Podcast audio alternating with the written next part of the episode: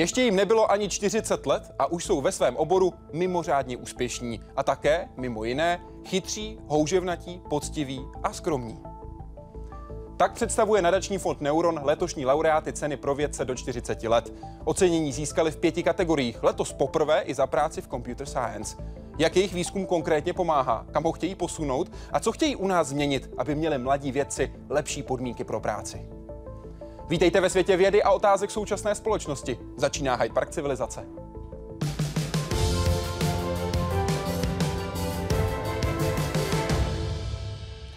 Laureátem v kategorii společenské vědy je docent Martin Soukup. Vítejte, dobrý večer. Dobrý večer. Za biologii byl potom oceněn docent Marek Eliáš. I vám hezký večer. Dobrý večer. V kategorii matematika docent Robert Čámal. I vám přeji hezký večer. Dobrý večer. A ve studiu vítám také docenta Daniela Sýkoru, oceněného v kategorii Computer Science. Večer.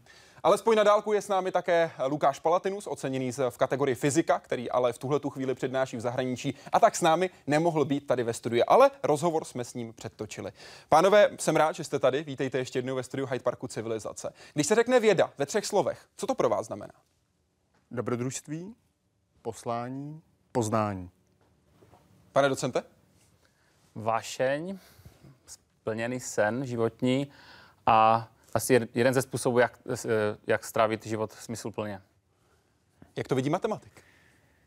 Dobrodružství, zábava, dřina. Neskutečné nutkání přemýšlet. Neskutečné nutkání přemýšlet. Opustilo vás někdy? Myslím, že ještě naštěstí ne. Takto se ve třech slovech představují letošní laureáti ceny Neuron pro vědce v kategorii do 40 let. Pojďte se podívat podrobněji na jejich práci. Pět mužů, pět docentů, kterým ještě nebylo 40, ale jejich výzkum už posunul vědu dál. A to i ve světovém měřítku. Teď je ocenil nadační fond Neuron. Matematika. Matematik Robert Čámal ke svému oboru směřoval od mládí. Teď se věnuje grafům a jejich barvení. Zní to banálně, ale ve výsledku to znamená třeba efektivnější plánování složitých sítí a systémů. Má na seba velké nároky. A to žiada aj od svojich študentov. Nenaháňa sa na písanie článkov, pracuje len na dôležitých problémoch. Robert Čámal podle kolegů prostřednictvím matematiky přemýšlí a vidí i kolem sebe. Je vysoce nadaný a pracovitý, protože bez toho by vynikající výsledku nemohl dosahovat. Společenské vědy. Pro kulturního antropologa Martina Soukupa je druhým domovem Papua Nová Gvinea. Tady od roku 2009 chodí při expedicích dům od domu a sleduje nejrůznější detaily příbuzenské vztahy nebo gramotnost a také rychlé změny papuánské společnosti, která dle názvu jeho knihy přešla z doby kamenné rovnou do kyberprostoru. Výjimečnost jeho práce spočívá zejména v tom, jakým způsobem přistupuje eh, ke zbližování eh, civilizačně naprosto odlišných kultur. Fyzika.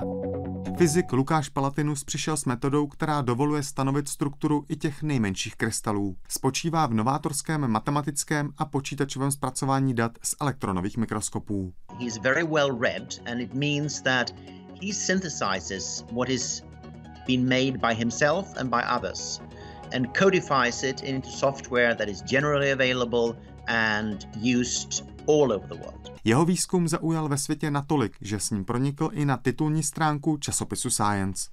Jeho metoda umožňuje eh, vlastně rozpoznat polohy vodíků, což doteďka vlastně v těchto těch materiálech nebylo možné, což je jeden ze zásadních přínosů v této oblasti. Biologie. Biolog Marek Eliáš se zaměřil na nejstarší jednobuněčné organismy a jejich evoluci. A tedy i na vývoj života na Zemi obecně. Hledá ve struktuře DNA nejrůznějších živých tvorů a snaží se odhalit, jak se různé pasáže jejich genomů vyvíjely, co která pasáž znamená a jak se projevuje. To není, není jednoduchá disciplína. E, a on v ní skutečně v mezinárodním světovém kontextu vyniká. I když má co by biolog fobii z žab, svůj výzkum Marek Eliáš zvládá jak z teoretického, tak experimentálního pohledu. Jak jsem říkal, geniální, Velmi oceňuji jeho morální integritu a je naprosto nesnesitelný. Informatika.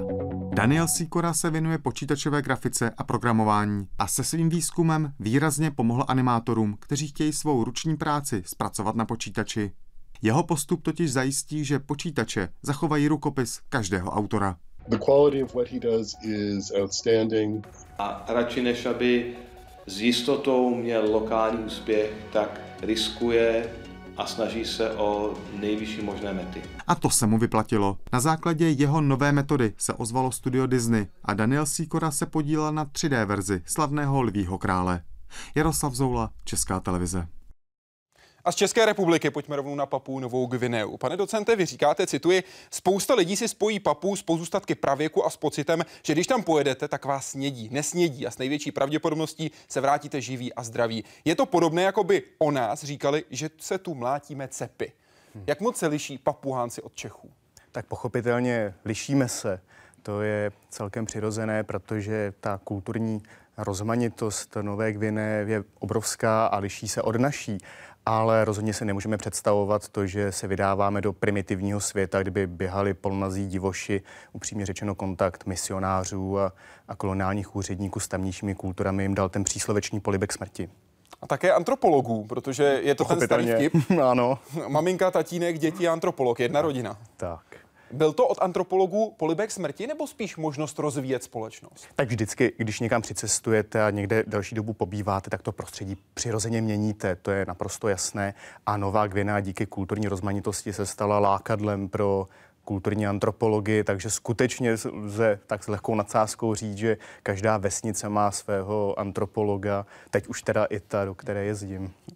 Vy sám říkáte, zpočátku jsme byli dost podezřelí, ale když pak lidé viděli naše výsledky, byli nadšení a my jsme se stali svědky čehosi, co připomínalo územní plánování. Tady vykácíme les, tady postavíme policejní hmm. stanici. Dnes dokáží tamní obyvatelé význam o slova antropolog vysvětlit let kdy lépe než mý studenti. Hmm. Je to dobrá vizitka papuánců nebo špatná českých studentů? No, já myslím, že podal bych to tak, že to je dobrá vizitka papuánců. Jak to v praxi potom probíhalo? Jaké důsledky to pro ně skutečně reálně mělo?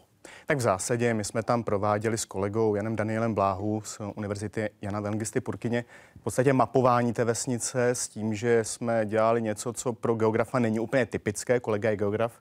Eh, mapovali jsme eh, bambusové domky a během našeho pobytu jich taky pár lehlo popelem, takže to je taková jako marná práce trochu. Mohli jste za to nebo ne? Ne, v každém, ne. Případě, eh, v každém případě ne, ale nám totiž nedovolili v našem domě rozdělat oheň, takže asi se báli. Ale uh, my jsme pak každému domu, domku přidělili číslo popisné a já jsem si rekonstruoval genealogii a ty lidi jsme zabydleli a najednou vidíme uh, sociální vztahy v prostoru a zároveň jsme jim přivezli potom mapu jejich vesnice a z toho byli přirozeně nadšení, takže lídr té komunity pak tam chodil a říkal, tady bude právě vykácený ten les, jsem přestěhujem toho a onoho. A opravdu to nakonec udělali? To nevím, to uvidím. To teď uvidíte, kdy mm-hmm.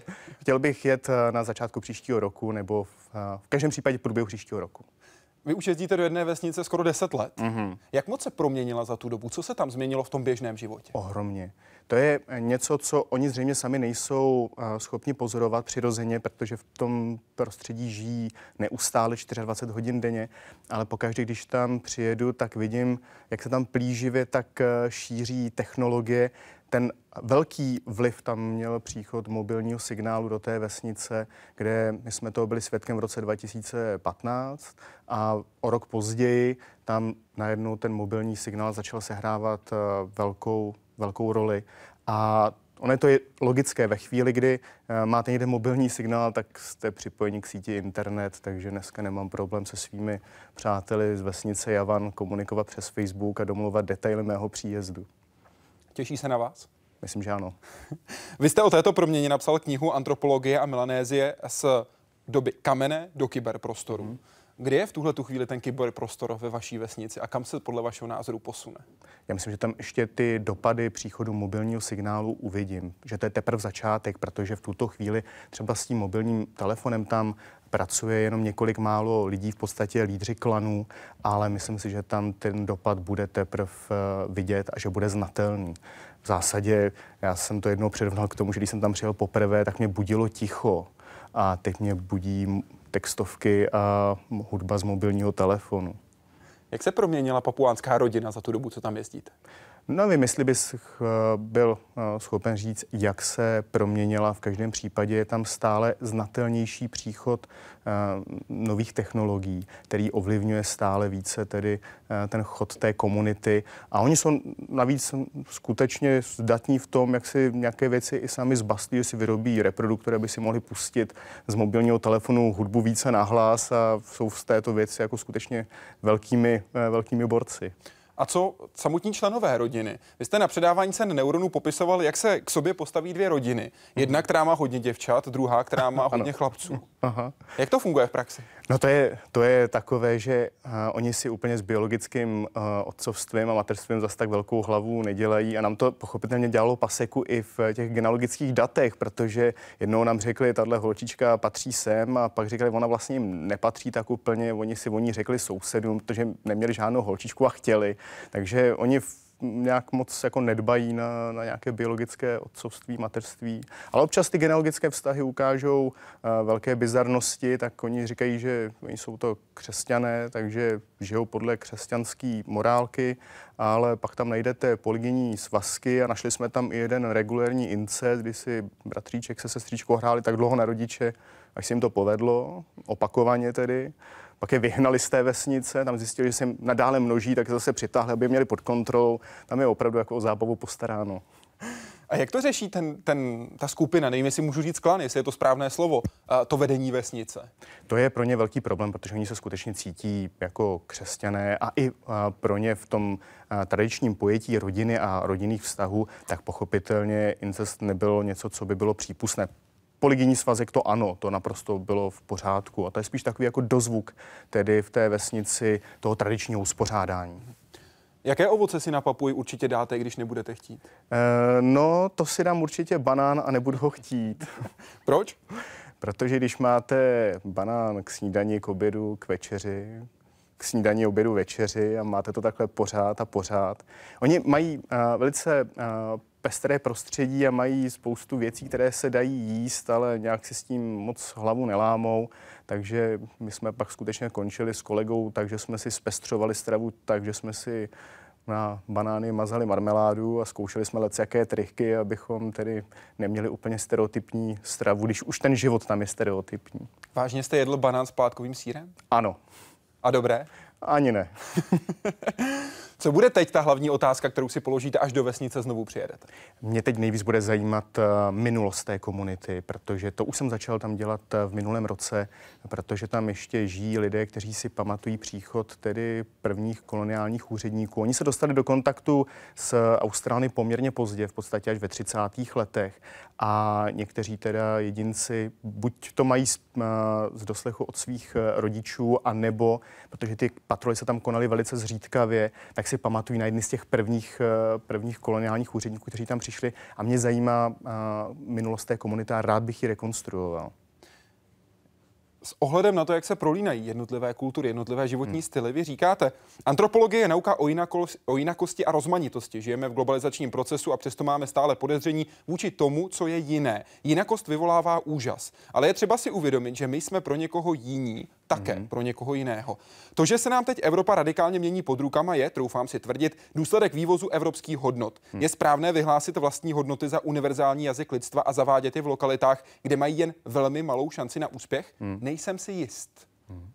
Vysvětlete mi to, prosím. Proč? Skutečně si nejsem jist, protože ve chvíli, kdy vyhlásíme nějaký hodnotový dialekt, třeba západní, za to, že to je univerzální jazyk lidstva, budeme se snažit eh, všechny ostatní učit, že eh, naše hodnoty jsou vlastně ty správné, tak je nasadíme do, do prostředí, kde nutně nemusí fungovat. Představte si situaci, eh, například třeba Papua Nová Gvinea, kde máte vlastně, se vám rozvíjí demokracie v postribální společnosti a to pochopitelně přináší i v tom státě celou řadu nejrůznějších typů problémů. Teď se tam blíží, blíží volby a bude to pochopitelně eh, moment, kdy asi začnou objevovat opět kmenové války, protože tam vlastně to uspořádání tradiční bylo jiné než demokratické. Dříve a... kmenové, postribální, hmm, abychom vysvětlili.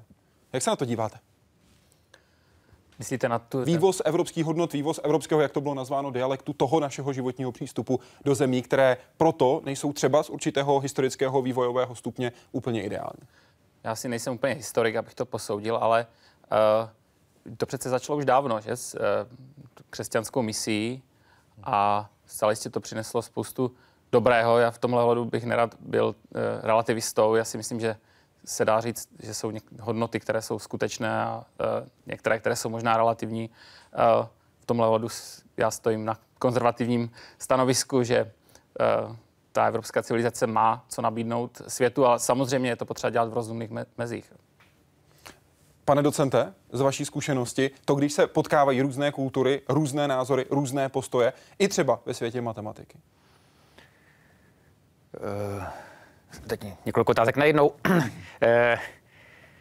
na světě matematiky a v mé zkušenosti, tak já jsem se nepotkal s žádným dramaticky odlišným kulturním prostorem, takže uh, tam asi k té otázce z osmi zkušeností nemám, eh, nemám co říct. Eh, a jinak mi připadá všeobecně za to, že tohle je mm, situace, kde člověk může způsobit eh, v dobré víře občas nějaké maléry, takže asi je dobré k tomu přistupovat uvážlivě a s poznáním toho, toho druhého nebo tomu, komu ty svoje názory nabízí. Takže dobře, že máme antropologii. Já bych to v tom viděl paralelu podobně, jako je tady máme kolegu Eliáše, který je na to odborník, ale v evoluci, protože se dá říct, že každé té jakoby nice, kde se vyvíjí nějaký ten, ten organismus, vlastně panují nějaké konkrétní lokální podmínky, které přesně reprezentují to prostředí a ten organismus se adaptuje na to prostředí. A e, mně někdy přijde takové to jako e, kompletní změnu e, nějakých hodnot, který ten organismus třeba má, které fungují v jiném prostředí, nemusí být zrovna optimální. Takže z mého pohledu osobně bych eh, nevnucoval a spíš se přizpůsobil tomu, jak eh, ten, vlastně ten subjekt se adaptoval po dlouhá léta. Dalším z laureátů ceny Neuron pro věce do 40 let je také fyzik Lukáš Palatinus, který, jak jsem zmiňoval, v zahraničí, konkrétně přednáší ve Francii. Ten se zaměřuje mimo jiné na studium struktury krystalů. Pojďte se podívat podrobněji, mimo jiné na výzkum, díky kterému se spolu s kolegy dostal na titulní stranu časopisu Science. Historicky jako první český tým, kterému se to podařilo v okamžiku, kdy samotný výzkum probíhal jeho těžiště na území České republiky. To se samozřejmě stane velmi málo kdy, většinou jednu, maximálně jednou za život. Takže to pro nás byla veliká radost, veliká satisfakce, také spousta práce při přípravě všech podkladů. V dlouhodobém výsledku to pro nás, věřím, bude znamenat větší zviditelnění našich výsledků a snad i navázání eh, spoluprací s, se skupinami, s laboratořemi, které do této doby o naší práci nevěděli. Zaměřili jste se na studium struktury nanokrystalů. Proč je tak důležité tuto strukturu znát? Struktura krystalů je velmi blízce, až řekl bych, intimně provázána s jejich vlastnostmi.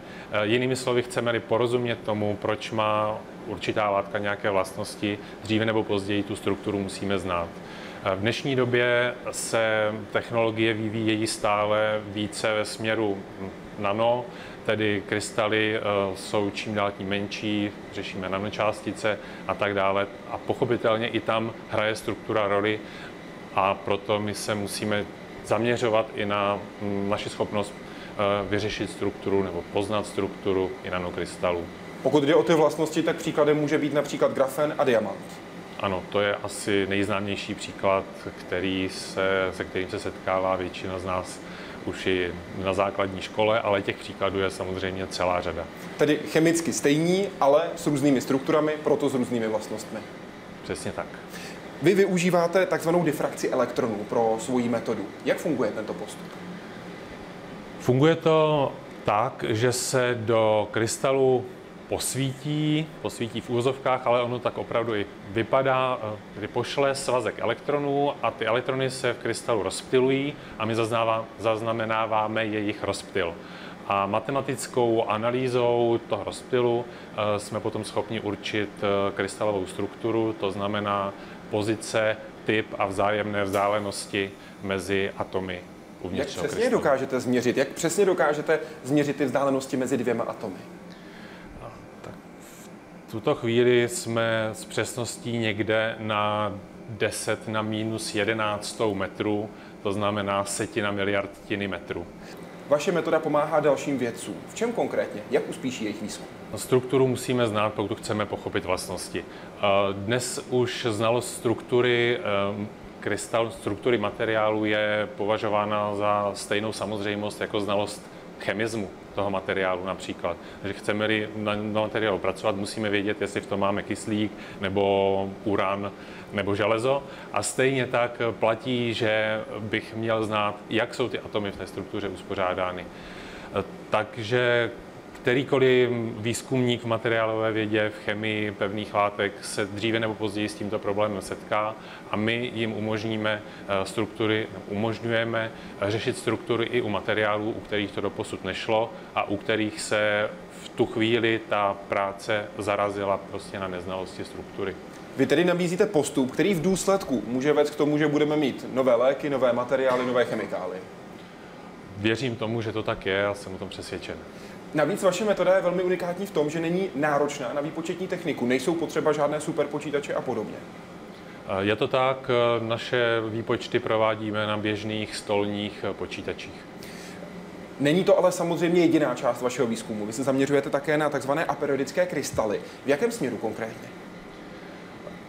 Periodické krystaly, to je velké téma v našem oddělení na fyzikálním ústavu. To je vlastně téma, se kterým já jsem svou kariéru eh, ve vědě a v krystalografii začal. Eh, a periodické krystaly jsou speciální třídou krystalů, které jsou, jsou to pořád krystaly, atomy v nich jsou pravidelně uspořádané, ale nejsou periodické. Eh, je to drobná nuance, ale při analýze těch krystalů to vede k poněkud jiným přístupům. Musíme využívat více rozměrný prostor pro popis těch krystalů a je to taková trochu ezoterika eh, v krystalografii a můj konkrétní přínos v této, v této oblasti byl, že se mi podařilo eh, vylepšit a vyvinout eh, způsob, jak právě struktury těchto krystalů vyřešit opět z difrakčních dat. A za tuto práci si odnesl Lukáš Palatinus tuto cenu. A to konkrétně v kategorii fyzika. V kategorii biologie uspěl docent Marek Eliáš. A to za, můžeme říct, v jistém směru podobný výzkum jako Lukáš Palatinus. Protože oba dva směry posunují ten výzkum dalších vědců dál. Pomáhají dalším výzkumníkům, pomáhají dalším vědcům v jejich práci. Pane docente, vy jste se zaměřil na protisty. Proč právě na tyto organismy, o kterých říkáte, že jsou, cituji, základem veškeré rozmanitosti života, nepřeberná změť? Ten důvod je hlavně pro, takový, že v nich vlastně spočívá gro rozmanitosti uh, eukaryotických organismů. Uh, diváci samozřejmě znají velmi dobře uh, živočichy, rostliny, asi i houby, Češi jsou vaštiví houbaři, uh, což jsou vlastně jenom, řekněme, tři takové hlavní větvičky eh, na mnohem košatějším stromu života. A ti protisté tvoří ty ostatní větve a těch, těch větví, které jsou paralelní k těm živočichům, rostlinám a hubám, je opravdu nepřeberné množství a neustále se objevují další a další. To znamená, když bych to měl nějak přiblížit, tak když eh, se podaří například zoologům popsat nového, nový druh antilopy, tak se o tom samozřejmě eh, mluví v, ve zprávách. Eh, zatímco v protistologii, když popíšete nový, řekněme, kmen nebo e, říši, tak se to objeví v relativně rutinním časopise, e, což poukazuje na to, jak vlastně dosud neprobadaná tahle oblast je, jak, jak relativně jednoduché je takové hluboké samostatné filogenetické skupiny, které se vyvíjely nezávisle na těch ostatních třeba po dobu 1,5 miliardy let, jak snadné je objevit. Takže tam máme opravdu co dělat. Jaké organismy tedy mezi protisty například typově patří? Eh, diváci určitě budou znát krasnočko, trepku, eh, prostě ti nejrůznější prvoci. Samozřejmě řada z nich jsou parazité, původci lidských chorob, hm, plasmodium, například původce malárie nebo trypanosoma, eh, původce spavé nemoci a tak dále. Jak moc se tyto organismy během, můžeme říct, posledních klidně i desítek, stovek milionů let v rámci evoluce změnily?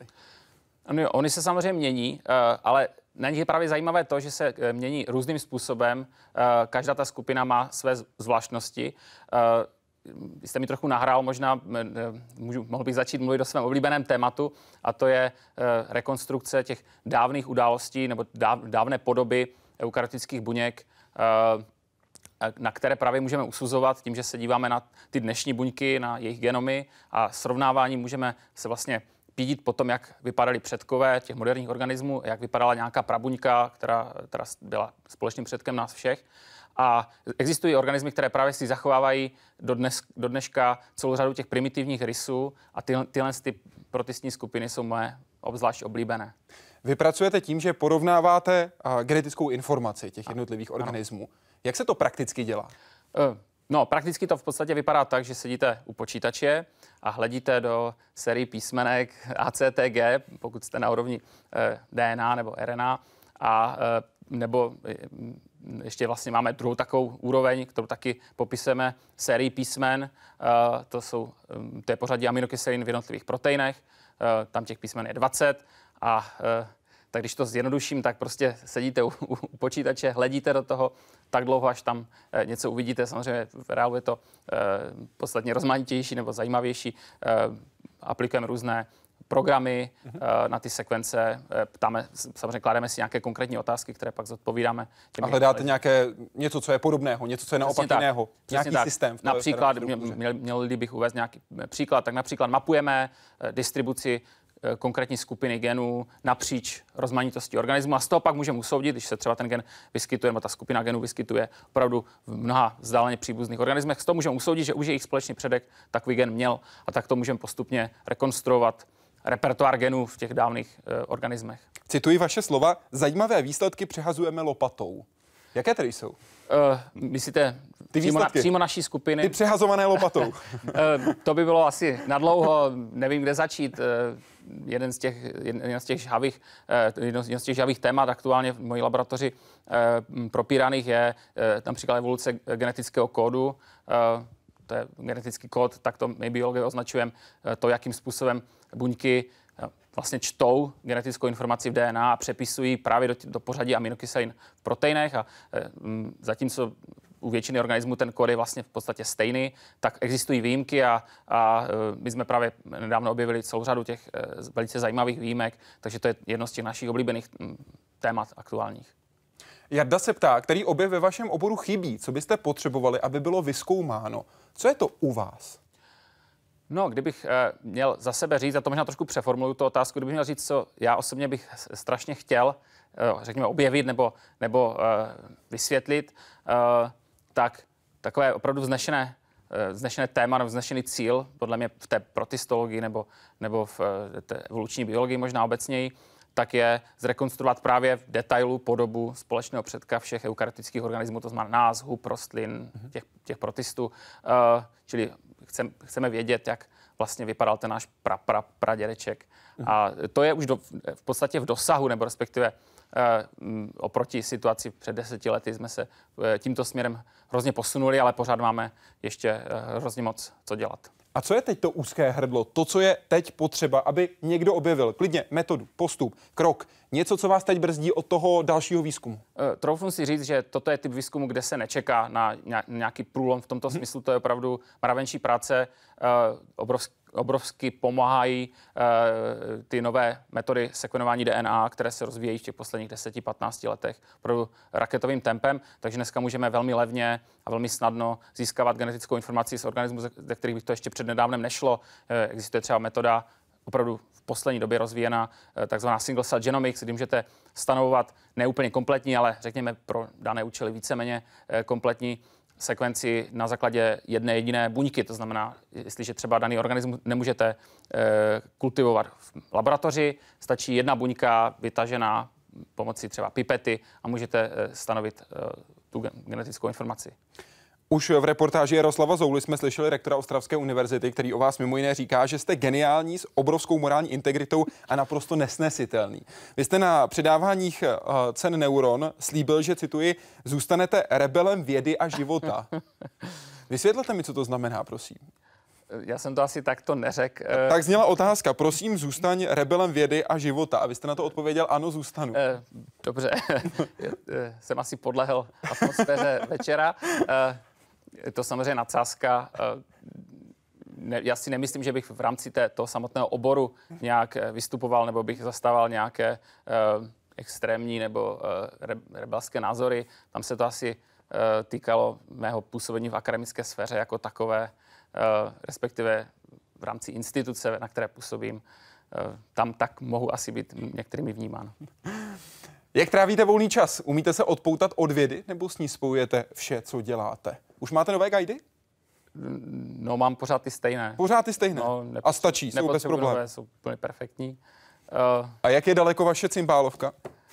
uh, no, zatím jsme daleko nepokročili. A co chystáte? Jaký je ten konečný cíl? Eh, Co bych opravdu chtěl, tak to musím říct, že by byl splněný životní sen, kdybych za 20-30 let uh, mohl hrát takhle se, se svými dětmi, s, dět, s dětmi svých bratrů, samozřejmě s bratry. To by bylo super. Pořádnou rodinnou kapelu. Ano. Pane docente, jak je to u vás? Váš volný čas, čas, eh, čas matematika. Dokážete si odpočinout od práce?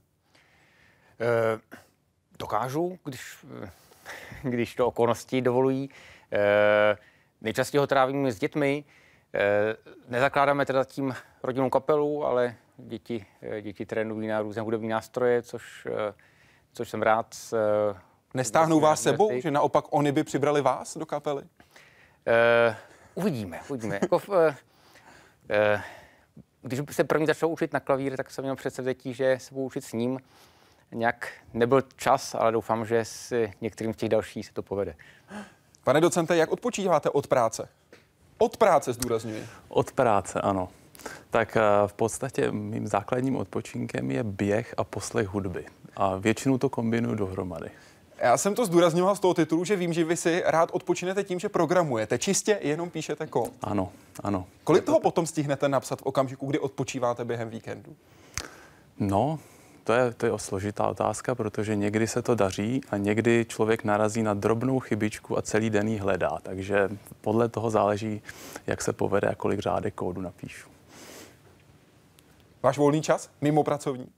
Tak pokud netrávím čas s rodinou, tak sportem, protože to je něco, při čem si čistím hlavu, takže vyjet na kolo nebo si jít zalézt na, na stěnu nebo na skálu, tak to je pro mě ten správný odpočinek. Jakou lezete obtížnost? Už je to špatný. A jaké těch to bývalo? 40. No, bývalo to výrazně lepší. Já jsem, nejsem ví jaký lezec, dokázal jsem nějaké osmičky, ale to už bohužel teda dávno není pravda. Takže si tak jako jdu zabuldrovat a jdu si odpočinout. Pokud se chcete o lezení dozvědět víc, podívejte se na vědecké interview s Adamem Ondrou. Tam se mluví o těch absolutně nejtěžších stěnách, které se dají na světě vůbec S ním si nezalezu, myslím. A on téměř nikdo na světě si otevřeně řekněme, protože, jak říká Reinhold Messner, legendární horolezec, No. v tom, co dělá, je nejlepší na světě. Pane docente, já jsem trochu čekal, že od vás uslyší jméno eh, jednoho zpěváka, když se řekne odpočinek. Eh, no v rámci odpočinku eh, rád poslouchám, poslouchám hudbu, také jako kolegové řekli, a poslouchám hudbu v různých žánrů, od jazzu přes vážnou hudbu, ale jestli mám říct jedno jméno, tak mám rád Leonarda Cohena. Mě by totiž zajímalo, jestli ho využijete třeba i ve své práci, protože je řada vědců, kteří právě po- poslouchají třeba specifickou uh, hudbu, která jim pomáhá při jejich práci. A jestli vy jako matematik vnímáte také hudbu matematicky, protože řada z nich hovoří nejenom o té frekvenci, ale o také o té struktuře hudby, která v, každém, v každé skladbě prakticky je. Jak to máte? Určitě, určitě některý druh hudby eh, pomáhá při některém druhu eh, práce nebo při některém druhu odpočinku, eh, ale eh, to záleží případ od případu. Se asi neumím nějak eh, schrnout do jedné poučky. Podíváme se podrobněji na ten váš případ, ale nikoli volnočasový, ale čistě pracovní, protože vy se věnujete jednoznačnosti vektorového barvení grafů. Přirovnejte prosím tuto práci k tomu, co bychom si mohli představit z běžného života. Eh, Já se věnuji teorii grafů, což je teorie struktur, které jsou vlastně velice jednoduché. Jde o nějaké centra, vrcholy, eh, můžeme se představit třeba křižovatky ve městě a spojnice mezi nimi. Můžeme se představit třeba v eh, silnice ve městě. A pokud to je tento případ, tak eh, potom můžeme zkoumat otázky jako jak daleko je z jednoho místa do druhého, co se stane, pokud na některé křižovatce bude bouračka, kolik bouraček může být, aby se ještě dalo dostat z jednoho konce Prahy na druhý. Ale stejnou strukturu můžeme chápat úplně jinak. A eh, způsob, který je bližší tomu, co já dělám, m, by odpovídal třeba tomu, že každý vrchol je eh, jeden vyučovací předmět ve škole a teď spojnice odpovídají tomu, že dané předměty nemohou být ve stejnou dobu. Třeba protože učí stejný učitel, nebo protože v, jsou tam stejní žáci. Hmm. A potom e, chceme rozdělit e, tyto vyučovací předměty do nějakých skupin, co nejméně skupin, které mohou být najednou. Takže kdybychom pokaždé učili jenom jednu, eh, jeden předmět, tak bychom to za jeden týden nestihli, tak se snažíme eh, rozdělit do skupin, obarvit jednotlivé předměty, co, v, eh, co nejmí, nejmenším počtem barviček, my to říkáme barvy, a to potom budou ty předměty, které jsou v jednu konkrétní hodinu, v pondělí od 8 do 9. To znamená, a... že ten výzkum je takovým základem následující práce, kterou, u které si už ani nemusíme uvědomit, že na tom samotném začátku byla matematika. Uh, ano, jako... Uh, když si vezmu typicky ten rozvrh, tak na to máme dnes algoritmy, programy, které toto dokáží porovnávat, alespoň do jisté míry. Zároveň na počátku tedy matematika. Uh, určitě. Já, já se nezabývám těmi konkrétními aplikacemi, tvorbou rozvrhů nebo jinými způsoby, jinými mm, oblastmi, kde se Eh, barvení grafů může používat, ale snažím se pochopit vlastnosti tohoto pojmu jako takové a e, ukázalo se, je pojem starý už 150 let, a ukázalo se, že je to pojem, který je užitečný pro různé oblasti a e, jsou v něm e, spousty problémů, které matematiku posunou dále a které e, pořád ještě jsou nerozřešené. A já se k ním snažím v, k těm nerozřešeným maličko přiblížit. Mně jste totiž svými slovy připomněl Cedrika Villanyho, matematika, který byl hostem Hyde Parku civilizace, laureát Fieldsovy medaile, takové, řekněme, Nobelovy ceny pro matematiky, také v tom, řekněme, eh, mladším vědeckém věku, který také hovořil o tom, že si často už neuvědomujeme, že matematika je třeba na počátku něčeho, co běžně používáme. Fourierův teorem, dnes už používáme Skype, aniž bychom si uvědomili, že na počátku Fourierův teorem je. Tak jste mi připomněli jeho slova. Diváci se samozřejmě mohou podívat na celý rozhovor jak v angličtině, tak v češtině u nás na webu hydeparkcivilizace.cz. Pokud jde ale o váš začátek, ten byl u čísel, byť teď už s čísly tolik nepracujete. Jak vy jste se dostal k matematice? Uh, já jsem říct na příhodu, eh, kdy uh, jako malé děcko jsem měl zálibu v číslech, protože uh, čísel bylo málo, tak jsem v, si od maminky vyškemral vždycky účet ze samoobsluhy a kontroloval jsem, jestli jestli ty součty v, eh, za nákup souhlasí, jestli, jestli je to správně sečteno. Pamatujete si, jestli jste někdy odhalil chybu? Neodhalil. Vy sám o matematice říkáte, že matematika je jednak zajímavá, ale také živá, že se vyvíjí, že se mění. Podstatou matematiky není učení se vzorečků na spaměť, říkáte v Neuron Stories. Podstatou matematiky je pochopit, proč ty vzorečky fungují, pochopit, kdy je jak, kdy je jde použít a kdy je nejde použít. A vymýšlení nových metod, tedy nových vzorečků, nových postupů, nových otázek, které si člověk může klást. To je věc, která zdaleka není hotová. Jakou otázku si vy teď nejvíc kladete? Hmm. Těch otázek je e, víc, ale v zásadě se všechny točí okolo vlastností toho pojmu, který jsem se snažil přiblížit, barvení grafů, e, což je pojem velice zajímavý a pořád e, velice nepochopený. Jedna z jeho smutných vlastností je, že ho nelze efektivně spočítat, pokud věříme věříme eh, hypotéze, která mezi eh, matematiky, informatiky převládá, že eh, třída problémů, které se říká NP úplné, nelze ji efektivně řešit, tak ani grafinu efektivně barvit. A proto se snažíme najít různé alternativní přístupy, jak tento, jak toto číslo spočítat aspoň přibližně a tomu se věnuji ve svém výzkumu s, tomu se při... U vás, troufám si tvrdit nepřekvapivě, jednoznačně říkáte, že vy jste zastáncem povinné, matematiky, eh, povinné maturity z matematiky. Je to tak? Uh, ano. jak jste na tom vy, pánové? Jak se na to dívá antropolog? Rozhodně ano. Proč? Protože umět si spočítat věci v životě je jedna ze základních kompetencí. A já mám pocit, že jak se stále vyvějí nejrůznější didaktické metody, tak stále méně možná lidi umí počítat, aby jsme neskončili takže si nespočítáme ani, kolik máme zaplatit za housky v krámě. Záleží na tom, co by bylo obsahem té zkoušky. Jestli to má být opravdu kompletně ten obsah toho, co se učí celé čtyři roky, nebo to má být spíš nějaký rozumný základ, protože já třeba vidím eh, větší problém v tom, že eh, vycházejí absolventi střední škol a netuší, kdo to byl Antonín Dvořák. Eh, obávám se, že ne, nejsou schopni zodpovědět otázku, kdo, kdo složil Novosvětskou symfonii. To mi přijde prostě opravdu jako fatální. To nikoho nezajímá. Prostě, takže já myslím, že tam jsou i další otázky na přemýšlení, jak ta maturita má vypadat.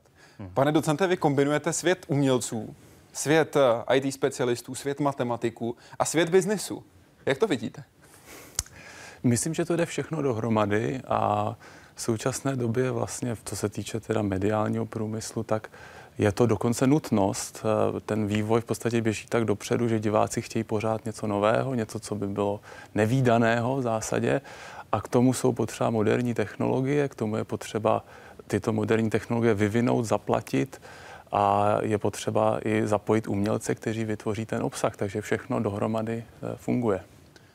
Také navíc může platit, že odborník na danou oblast může být úspěšný, byť třeba trochu náhodou v oblasti úplně jiné. Byť v tomto případě, na který se teď podíváme, to tak úplně neplatí, protože on je sice fyzikem, ale také studoval na přírodovědecké fakultě a díky tomu se s kamarády vydal do Iránu a našel solnou jeskyni. Solnou jeskyni tří naháčů. Naše jeskyně je krásná, je velká, je největší, nejdelší solná jeskyně na světě a e, je samozřejmě pro nás spojená s, jako se spoustou zážitků. E, jak se říká, zážitek nemusí být dobrý, hlavně když je silný, tak nemůžu říct, že vždycky bychom se tam jenom báječně měli a rozlíželi. Bylo to e, spoustu těch příslovečných, ale i doslovných, doslovného potu a krve, co jsme tam nechali. Jak jste na ní narazili? V té oblasti se ty jeskyně hledají dobře, protože z každé větší jeskyně vlastně vytéká solná řeka, zmínil jsem, že to je v solném krasu, takže to jsou vlastně solné hory a každá taková solná řeka to je vlastně nasycená, uh, to je voda nasycená solí a tak když vytéká, tak vysychá, takže z každé té jeskyně vede krásný bílý solný pás, takže stačí jenom najít ty velké a jít proti proudu, až dojdeme k ústí jeskyně. A přesně takhle jsme našli tu jeskyni tří naháčů. A proč tří naháčů? A to vzniklo to je inspirováno uh, s tím, jak, jak jsme ji poprvé proskoumali. Uh, poprvé jsme ji našli, když jsme měli v plánu povrchovou túru. Chtěli jsme jít po povrchu. No a našli jsme tu jeskyni a teď jsme zjistili, že je tam voda a že je tam hodně vody. A že dovnitř se nedostaneme, aniž bychom se namočili. A protože když si představíte, že si namočíte triko do solného roztoku, on potom, ono potom uschne a dá se v podstatě lámat. To se, a je to velice nepříjemné. No tak, byli jsme tři kluci, tak jsme si to oblečení odložili a dál jsme pronikli, jak nás pán Bůh stvořil.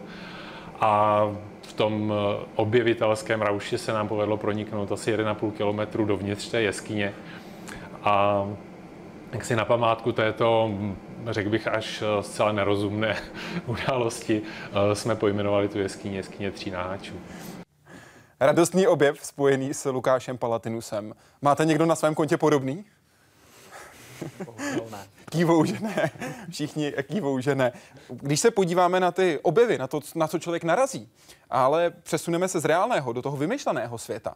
Jaký je váš nejoblíbenější večerníček? Večerníčková postava? Hmm já bych jich našel asi skutečně vícero. A jaký je ten jeden? Hmm.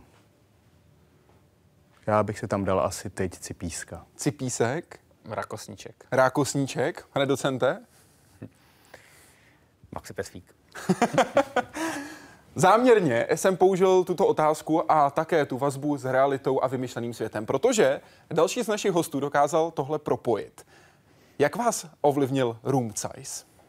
Room size byl v podstatě pro mě velká revoluce životní, protože předtím, než jsem začal barvit room size, jsem se zabýval úplně jiným směrem počítačové grafiky a vlastně eh, ten problém barvení byl pro mě něco úplně nového a musel jsem začít úplně z nuly. Takže jsem studoval uh, materiály a začal jsem pronikat do toho problému. Zjišťoval jsem, že vlastně neexistují algoritmy, které by efektivně ten problém barvení řešili A to mě takovým způsobem nakoplo, že jsem si říkal, že musím vymyslet nějaké řešení, které by umožnilo efektivně a eh, v podstatě v našich českých podmínkách eh, relativně s nízkými náklady celý, celý, celý tu sérii toho černobílého rumcajze obarvit. Jak přesvědčíte počítač, aby správnými barvami vyplňoval správné části obrázků. To za prvé. A za druhé, jak ho přesvědčíte, aby si toto pamatoval a využil to v dalším snímku, abyste nemusel začínat od začátku? V zásadě tento problém je už, řekněme, eh, pokročilejší část toho algoritmu. Ono se ukazuje, že vlastně už jenom to, že uživatel někde myší například označí nějakou část, která by měla být například červená, tak už to samotné je neskutečně obtížný problém, aby výsledek vypadal uh, tak, že divák nepozná, že se něco odehrálo. Uh, nicméně k té, k té druhé části jsme došli a pokoušeli jsme se vyvinout metody, které by dokázaly předpovídat to barvení. A v současné době je teda velký trend uh, strojové učení, který vlastně v té době byl ještě v plenkách, ale my jsme určité postupy tohoto strojového učení použili i pro tento problém. Váš další krok uh, byl krok, který byl spojen s Anifilmem, kdy jste potkal svého spolužáka, bývalého spolužáka, a s ním se pustil do další práce. Troufám si tvrdit, že ale ten větší zlom přišel na štědrý den 2009. Ano, to je pravda. V podstatě na základě té spolupráce s Anifilmem a výzkumu, kterému jsem se věnoval převážně v Dublinu na Trinity College, Eh, si mě všimlo studio Disney, protože jsem publikoval článek, který určitým způsobem rozšiřoval algoritmus, který jsem používal pro barvení rumcajze a zobecnil ho na v podstatě libovolný styl. A tento algoritmus je zaujal natolik, že, že mě oslovili a eh, v podstatě eh, nabídli možnost strávit stáž ve studiu Disney v, v Hollywoodu. Na čem jste pracoval a jak na vás zapůsobilo to místo? Bylo to neskutečná zkušenost. Cítil jsem se úplně jak v sedmém nebi, protože na tom místě se koncentruje to nejlepší v podstatě z toho světa animátorů a výtvarníků. To znamená, máte možnost komunikovat s naprostými bohy v oboru a e, vidíte tu jejich e, naprostou vášeň a ta vás takovým způsobem inspiruje, že se vám nechce v podstatě e, opustit to studio. A spolupracoval jsem tam vlastně na projektu v podstatě přetvoření z velice úspěšné animovaného filmu Lví král, který ve státech je jeden z kultovních do podoby stereoskopického, stereoskopické projekce, to znamená, aby diváci si mohli zaspomínat na staré dobré časy a ručně kresleného animovaného filmu ve stereoskopickém kině. Mm-hmm. Proč jste se vrátil? Proč jste nezůstal? To je ano, to je velice obtížná otázka. V podstatě ten svět, když strávíte nějaký čas v Los Angeles a v té, této zóně, tak pochopíte, že tam je spousta atrakcí, všechno je krásně naleštěné, ale v zásadě je to, je to poušť a e, najednou vám začne chybět e, v podstatě krása Čech, protože Čechy jsou neskutečně na malé lokaci, se vyskytuje neskutečně, neskutečná variabilita v kráse té přírody. Další problém je samozřejmě jazyk. E, třeba moje manželka má obtíže s porozuměním a i s mluvením, to znamená, je obtížné pro nás v tom cizím prostředí žít a i sám, já osobně třeba po nějaké delší době pocituju problém, že bych chtěl něco vyjádřit úplně od srdce a nedokážu to přesně tím jazykem. Pak samozřejmě chybí styk třeba dětí s prarodiči a tak dále. Takže bylo to těžké zvažovat, jestli zůstat nebo se přesunout a nakonec převládlo to, ta, ta touha vrátit se domů. Dál ale pracujete na zajímavých projektech, konkrétně mimo jiné na filmu Loving Vincent, který bude mít eh, premiéru v říjnu 2017. Jak vypadá práce na daném filmu a práce vaše na daném filmu? Tak v podstatě my Konkrétně jsme se na tom filmu nepodíleli, ale byli jsme osloveni eh, právě přes studio Anifilm, jestli by jsme byli schopni vyvinout nějaké řešení, které by pomohlo zrychlit a zjednodušit ten proces tvorby, protože je to opravdu neskutečná ruční práce. 125 výtvarníků pracuje paralelně a vytváří ručně kreslené snímky. V současné době ale jsme došli už do takového stádia, že jsme schopni v podstatě synteticky generovat uh, sekvence, které se velice blíží těm ručně kresleným a máme v plánu ve spolupráci s nimi vytvořit jakýsi test srovnání, jak by to vypadalo opravdu ve smyslu toho uh, syntetického a ručně kresleného výstupu. Tedy pak budeme moct porovnat výsledky práce umělců a práce vás, umělců, přesně, kteří ano, programují. Přesně tak, přesně Místo tak. toho, aby pracovali ano, ano, s nástroji, které jsou pro umělce, ano. řekněme, typičtější. Jak mladé motivovat pro vědu a jak financovat výzkum začínajících vědců? Pane docente. Já si nejsem jistý, jestli to opravdu jde lidi motivovat takovým způsobem, aby potom byli ti zapálení věci. To já mám pocit, že to snad člověk musí mít v sobě. Hmm. určitě se to dá, určitě se dá lidi, je možné lidi odradit od vědy, to, to určitě ano, ale motivovat je tak, aby tu vědu měli rádi, když k tomu nemají nějaké přirozené sklony, si myslím, že je dost obtížné. K té druhé otázce, no samozřejmě bylo by to fajn, aby těch peněz bylo víc a bylo, byly snadněji dostupné, aby člověk netrávil až příliš mnoho času psáním grantů, psáním zpráv ke grantům, protože z vlastní zkušenosti můžu říct, že bohužel toho času je opravdu příliš hodně a je to samozřejmě na úkor té vlastní práce, těch obslužných činností nezbytných pro zabezpečení toho chodu týmu, zabezpečení finančních prostředků. Je prostě dneska už tolik, že tím skutečně reálně trpí ta vlastní práce. Jak konkrétně změnit alespoň jednu z podmínek pro mladé vědce, popisuje ze svého pohledu Lukáš Palatinus. Kdyby existoval způsob, jak se za mladého vědce může zaručit uh, například jeho školitel nebo někdo, někdo, kdo už má reputaci a zkušenosti, kdo může nejlépe sám poznat, jestli v tom člověku je perspektiva nebo ne. A ten člověk dostal několik let, dejme tomu, na rozjetí své kariéry i v případě, že se mu třeba nepodaří získat grant hnedka v prvním, v druhém roce. Pane docente, jak se na tohle díváte, na tenhle návrh? V zásadě s ním souhlasím, protože nejde o úplně motivaci k vědě, ale skutečně na vědecký výzkum chybí peníze a když je člověk mladý, tak má nejvíc času. A čím je člověk starší a působí na akademické půdě, tak ho zatěžují nejenom psaní zpráv a psaní posudků na diplomové práce, vysedávání v komisích a to má člověk stále méně času na to dělat výzkum. A nejvíc je člověk nadšený do výzkumu, když je mladší, protože to i víc člověk vydrží. Koho byste ve vašem oboru nominovali na cenu Neuron pro mladé vědce 2018? Neptám se proč, ptám se na jedno konkrétní jméno. Pane docente. Tak to je strašně těžká otázka. To je jedno jméno.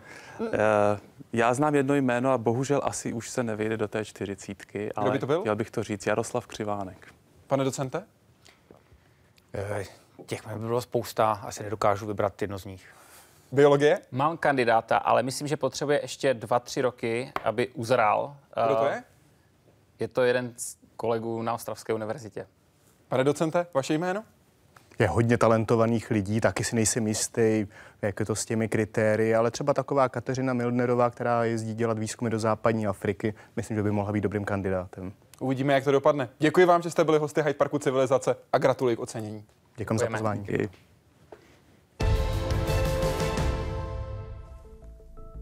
A děkuji vám, že jste dnes sledovali Hyde Park Civilizace. Doufám, že zítra před půl sedmou budete sledovat Vědu 24. Díky vám a přeji hezký večer.